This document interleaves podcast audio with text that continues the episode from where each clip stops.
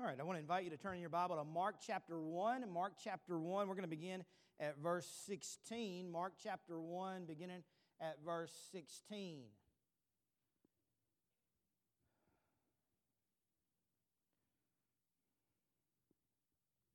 I've also got some sermon notes in uh, the worship folder that will help you uh, follow along with the message this morning. But we're going to start out in Mark chapter 1, and uh, we'll also flip over to uh, Mark chapter 2 and look at a couple of verses from uh, Mark chapter 2. All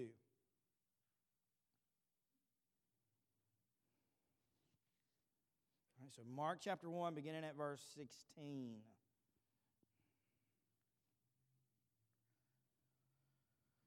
Um, what if someone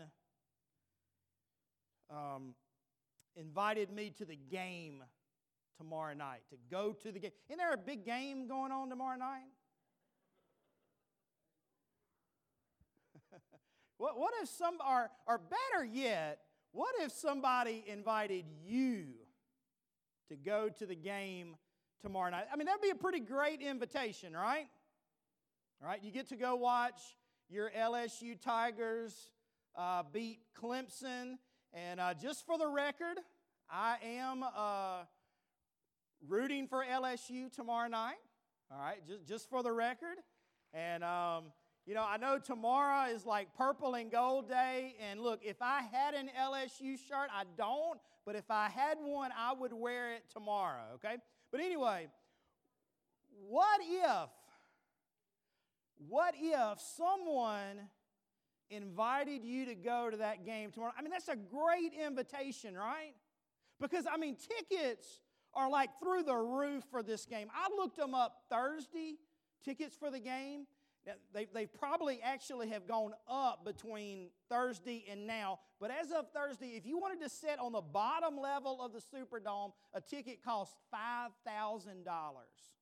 All right? Now, if you were happy sitting at the 40, 50 yard line, but on the like the very back row of the Superdome, right? This was up high, very back, the you know, the highest you can get in the Superdome, very back row. The ticket was like $1,500. All right. The worst seats in the house um, were about a $1,000. All right. So if someone invited you to that game it would be a great invitation, a generous invitation, right? It'd be pretty cool if someone invited you to go to the game. Hey, here's a ticket. It's your ticket. It's your you can go. All right, that, that's an incredible invitation. Well, today we want to talk about a better invitation. All right, today we want to talk about the greatest invitation ever. The invitation to follow Jesus. Let's go ahead and look at our passage for today. And uh, let's stand for the reading of God's Word. We're going to begin reading Mark chapter 1, verse 16. Look what it says. And as he, and that's a reference to Jesus, as Jesus walked by the Sea of Galilee, he saw Simon and Andrew, his, his brother, casting a net into the sea, for they were fishermen. And then Jesus said to them, Follow me, and I will make you, I will, I will make you become fishers of men. They immediately left their nets and followed him. Verse 19, when he had gone a little farther from there, he saw James, the son of Zebedee, and John, his brother, who also were in the boat mending their nets, and immediately he called them. And they left their father Zebedee in the boat with the hired servants and went after him. And he flip, if you flip over to Mark chapter 2, flip over just one chapter to Mark chapter 2 and look at verse 13. Look what it says in verse 13. And then he, again, it's a reference to Jesus, and Jesus went out again by the sea, and all the multitude came to him, and he taught them. And as he passed by, he saw Levi, the son of Alphaeus, sitting at the tax office, and he said to him, Follow me. So he arose and followed him. Now you may be seated. All right, so, so today we're beginning a new sermon series, our first sermon series of 2020, and it's entitled Follow Me. And in this series, over the next few weeks, we're going to be, we're going to be talking about what it really means to follow Jesus. And, and today, we're talking about the greatest invitation ever. All right? The invitation to follow Jesus. And as we think about this invitation to follow Jesus this morning, that I want you to see. All right, here's point number one. Make sure you get it. Invitation to salvation. All right, point number one invitation to salvation. All right, make sure you have that. Invitation to salvation. All right, so if we go and look at Mark chapter 2, verse 14 again, and as he passed by, he saw Levi, the son of Alphaeus, sitting at the tax office, and he said to him, Follow me. Now, this invitation to follow Jesus is an invitation to salvation. All right, it's an invitation to salvation. Look at a verse in your sermon notes. We'll also put all these verses up on the wall, but I want you to look at John 8 12. All right, I want you to look at this one. Then Jesus spoke to them, them again, saying, I am the light of the world. He who follows me shall not walk in darkness, but have the light of life. And so Jesus is saying there in John, hey, if anyone follows me, they're not going to walk in darkness. All right? Now, in John 8 12, darkness represents sin. All right? And, and the Bible is very clear that we have all sinned. Uh, look at the next verse in your notes again. It'll be up on the wall. Romans 3:23. Look at this one. For all have sinned and fall short of the glory of God. So the Bible is very clear. We have all sinned. We have all fallen short. Uh, think of it like this. Think of sin like this. I can remember as a kid getting my first BB gun. All right? I was, I don't know, six, seven, eight years old, and I can remember getting my first BB gun. All right? And I, I'm pretty sure that my grandparents gave it to me because I vividly remember being over at their house opening up the BB gun. All right? And I was all excited about getting a BB gun, you know, being able to go shoot some birds. I mean, I was I was pumped up about it. And uh, my grandfather, the, the first thing we did was have target practice. All right? Now, he didn't get out the target board, all right? he got out Coke cans, all right? And look, I don't drink Coke very much anymore, and so the best I could do was Diet Coke cans, all right? And he he set them up on his fence. And, uh, you know, he walked me back a certain distance. And he says, All right, let's see how, let's see how you do. So, you know, I aimed, and I'm aiming for the center one, all right? And so I shoot. First time I've ever shot a BB gun, and it goes like way over the Coke can, all right? I missed by a mile, all right? And so my grandfather says, all right, just, just lower, you know, lower the, the, the BB gun just a little, and you should be able to hit it. So, second attempt, I lower the BB gun, I over get this center target. I've missed it twice. So I'm thinking, all right, I'm going to aim for a different target. Forget this center target. I've missed it twice. I'm going to aim for the one to my right. All right? So I aimed at, at, at this target, and not only did I miss it high, but I missed it way to the right. All right? And so I'm getting frustrated by this time, so I'm like, all right, I'm going to aim for the one on my left. And you know what happens? I missed it high and I missed it way to the left. All right? And so after four tries and four misses, my sister wants a turn. All right? Because my sister thinks that shooting a BB gun is real easy and she's going to hit the target the first time. All right? So my sister gets the BB gun. She aims for the center target. She misses. She gets. She she tries a second time. She misses. And knowing my sister, um, she probably after the second one, she got so mad that she missed. She probably threw the BB gun on the ground. All right, knowing my sister. And so I'm thinking, there's got to be something wrong with this BB gun. You know, you know, we're, we're not coming close to hitting the target. We're way off. And so my mom gets the BB gun. All right? My mom fires it three times and she hits all three targets. All right? Now, here's my point of this little demonstration. All right? We were, you know, that day, target practice, we're aiming for Coke cans. That was our target. All right? Here's my point. Um, God has a target of how we're supposed to live our lives. All right? God has a target of how we're supposed to live our lives. And, and the idea of sin is when we miss the target. All right? The idea of sin is when we miss the mark. And, and so here's the deal, okay? The Bible says that we've all sinned. The Bible says that we've all missed the target of how we're supposed to live our lives. All right? The Bible teaches that we have all missed the mark. And, and I want to remind you today that the Bible paints a grim view of sin. Just look at some verses in your sermon notes. We'll put them up on the wall. All right, Romans 6:23. Look at this one. For the wages of sin is what? Death. All right, the Bible paints a grim view of sin. Look at the next verse. This one comes from Isaiah 59 2 from the Amplified Version. Look at this. But your iniquities have made what between you and God?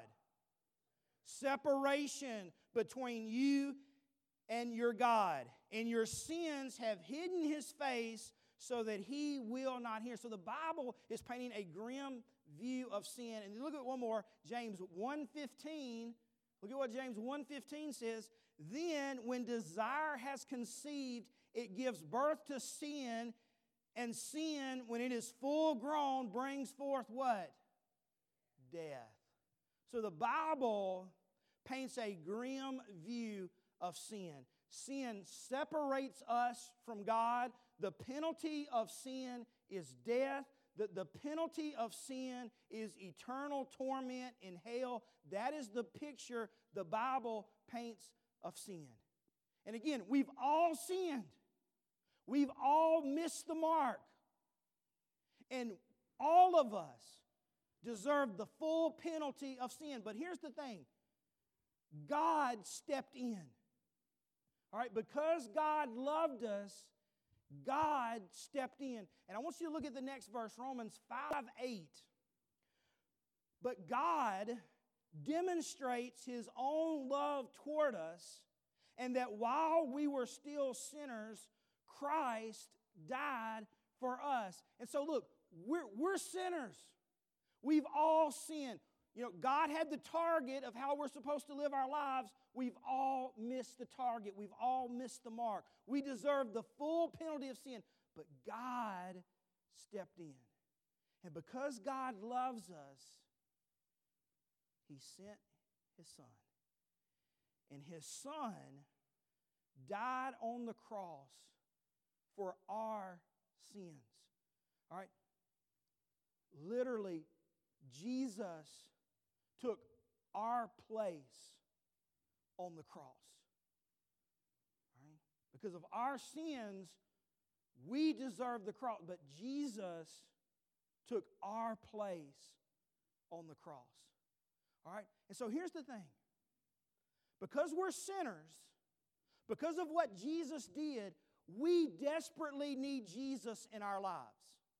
We desperately need to be saved. All right? And I want you to go back to John 8 12. We'll put it up on the wall, but look for it in your sermon notes again. John 8 12. Then Jesus spoke to them again, saying, I am the light of the world.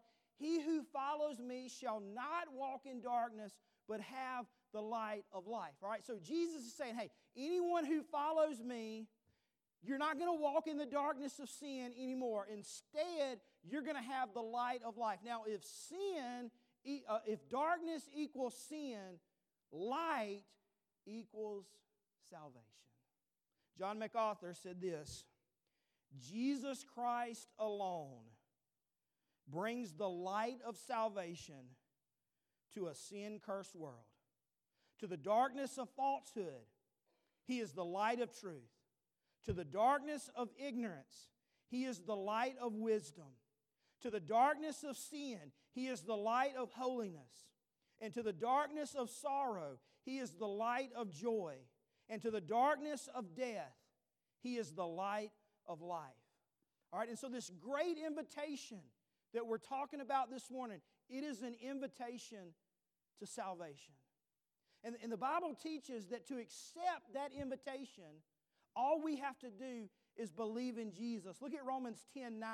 We'll put this verse up on the wall. It's also in your sermon notes. That if you confess with your mouth the Lord Jesus and believe in your heart that God raised him from the dead, you will be saved. So here's my question before we move to point number two. Here's my question for you this morning Have you decided to follow Jesus? Have you decided to follow Jesus? Have you believed in the name of Jesus?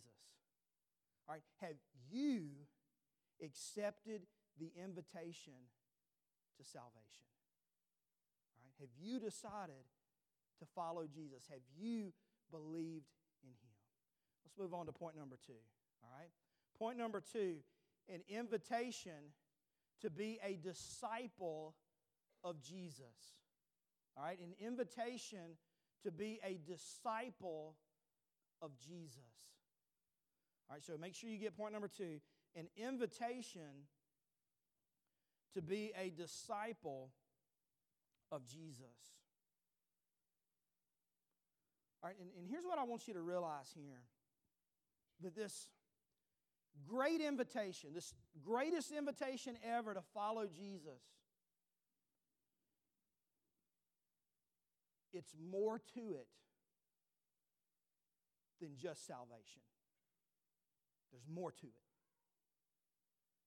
All right? Think of it like this.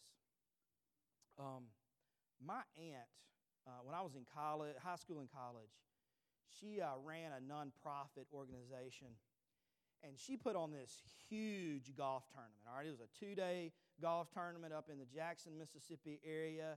Uh, they had like four flights. I mean, it was huge golf tournament. All right, and uh, if you if you've ever put on a golf tournament, all right, it's way more to it than just showing up on the day of the golf tournament and having a few rounds of golf. All right, it's way more to it. My aunt worked on it for months, lining up hole sponsors, lining up door prizes. I mean, she worked on it for making sure she had people to cook, I mean, she, she worked on it for months. I got in on it about the week before the golf tournament, all right? And the week before this golf tournament, I mean, it's a marathon, all right? I'm, I'm going all over the Jackson area picking up these door prizes.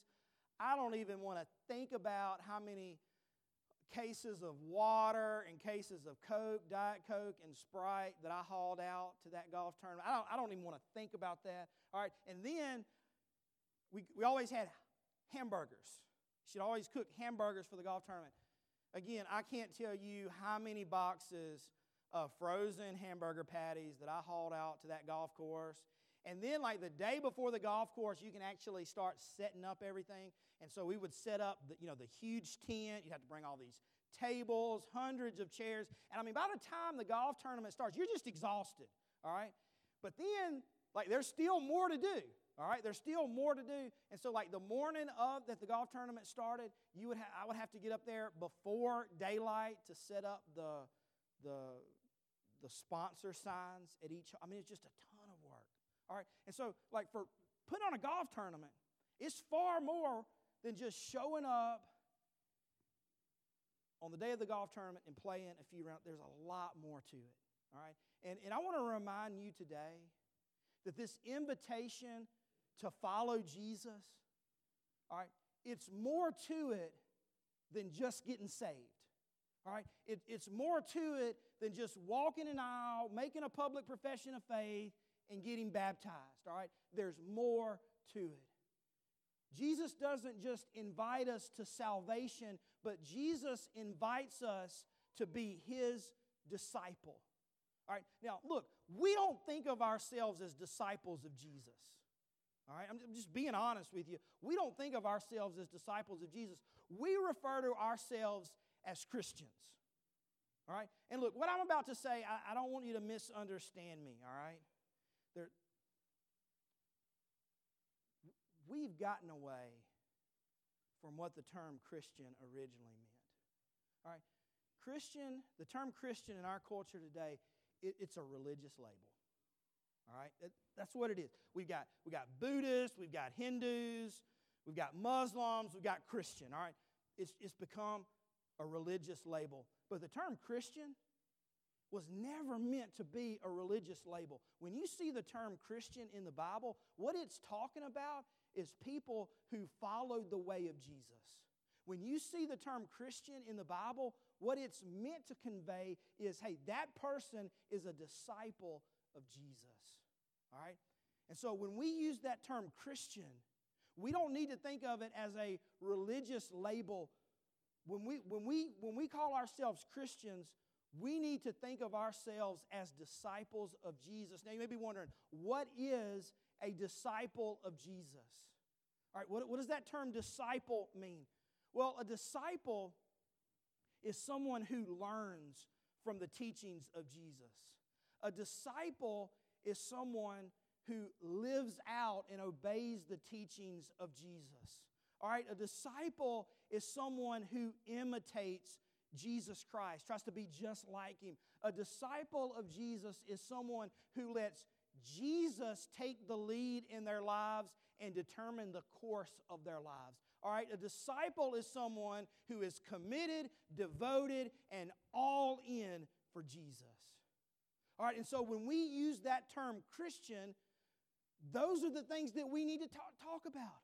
Those are the things that we need to think about. When we say, hey, I'm a Christian, what we need to be thinking in our heads is, hey, I'm a learner of Jesus. I learn from the teachings of Jesus. I live, I try my best to live out the teachings of Jesus. I try my best to imitate Jesus, be just like him. I try my best to let Christ lead and determine the course of my life.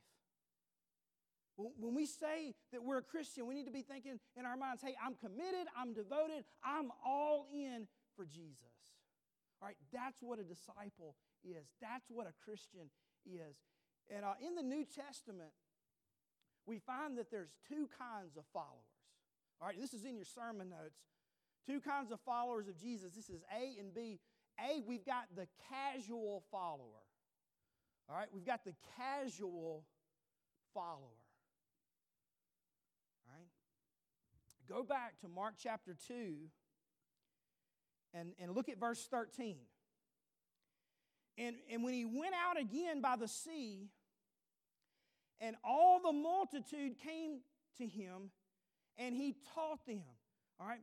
So, um, if, in our Bible reading plan, we're reading through the Gospel of, of Mark right now.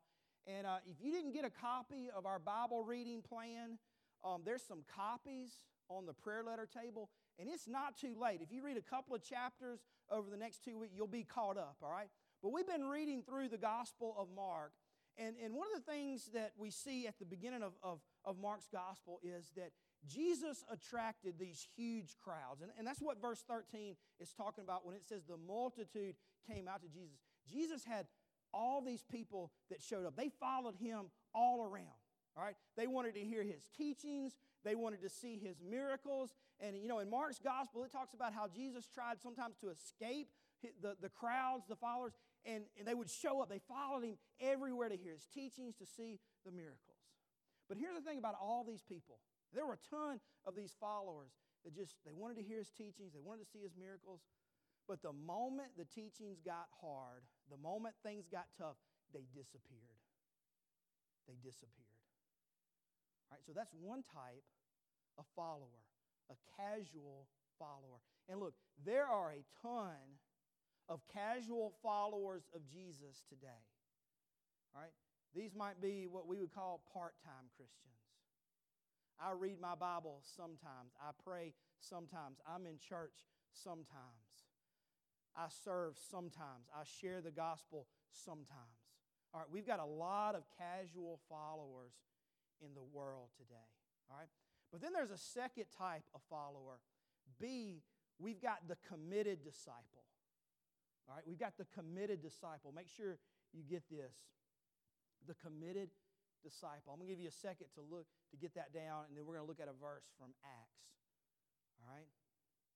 So we've got two types of followers. We've got the casual follower and we've got the committed disciple. All right? Now, look at Mark chapter 1 verse 15.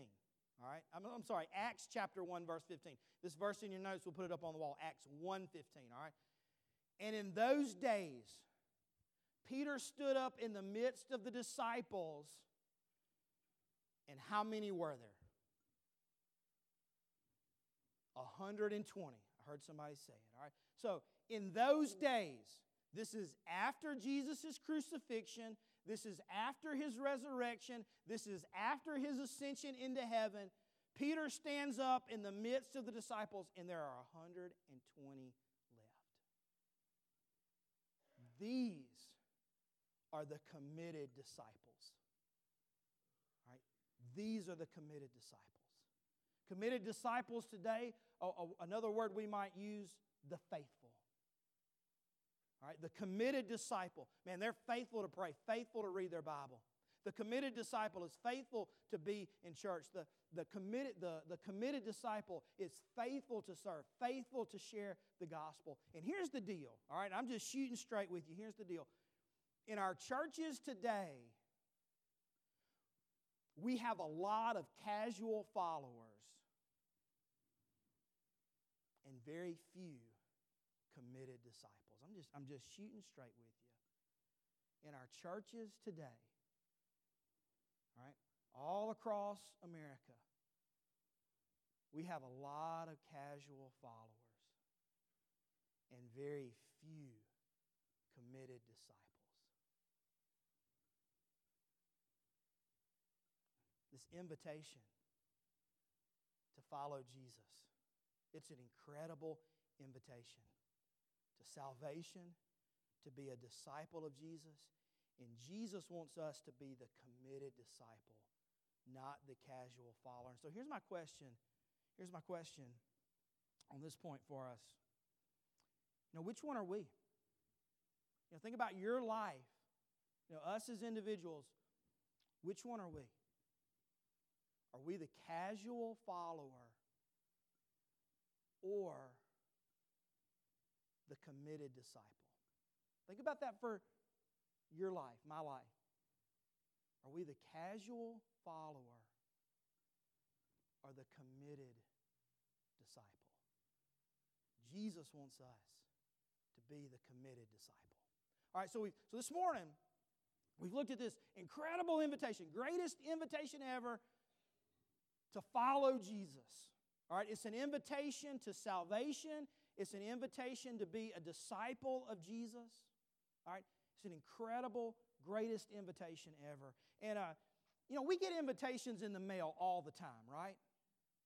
And sometimes we get personal invitations, all right? Maybe, you, you know, you get an invitation to a wedding. It's a personal invitation. You know, Clay Norwood, Kim Norwood, and family. It's a personal invitation, all right? But sometimes we get a generic invitation. Have you ever got an invitation in the mail?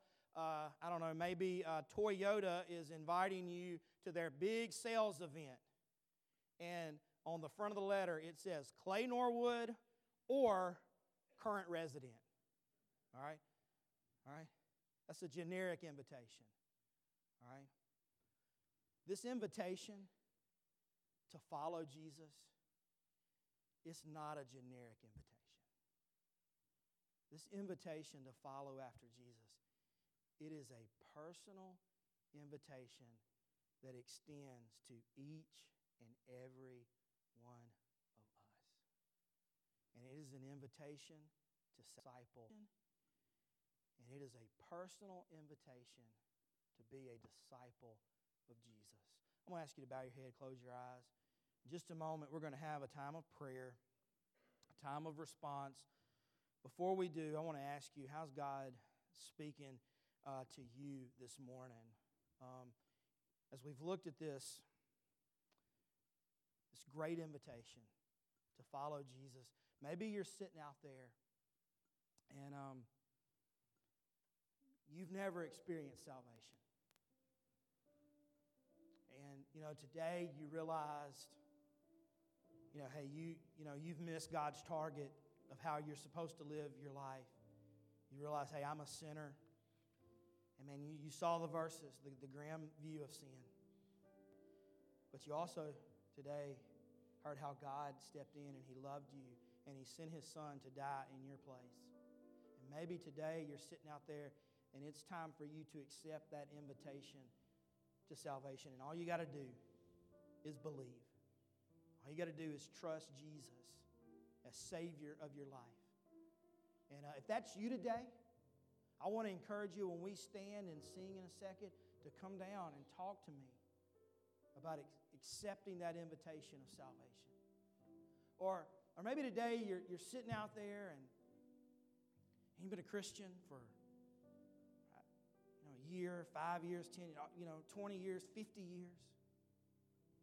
And you know, we, today we talked about that, that casual follower versus the committed disciple. Our churches all across America, we got a lot of casual followers, very few committed disciples. And maybe today, God just really hit you that, that, that you're a casual follower and that you need to be a committed disciple.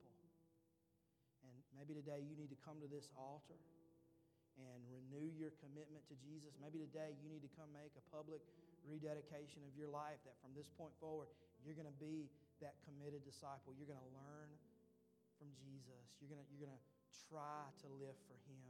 You're going to let Him lead your life. You're going to be committed, devoted, all in. Maybe that's your commitment today, that it's time to stop being a casual follower and it's time to be a committed disciple. How's God speaking to you today? How do you need to respond today? Uh, Father, we thank you for your word. And uh, Father, this, this incredible invitation to, to follow you. you. You spoke these words 2,000 years ago, and it, it, changed, it turned the world upside down. And, and Father, the same invitation that you extended 2,000 years ago, you extend to us still today. You invite us to follow you. And it's an invitation to salvation, it's an invitation to discipleship. And, and Father, I, I pray that, that we're not the casual follower. Father, I pray we're the committed disciple. We're learning the teachings of Jesus. We're living for you.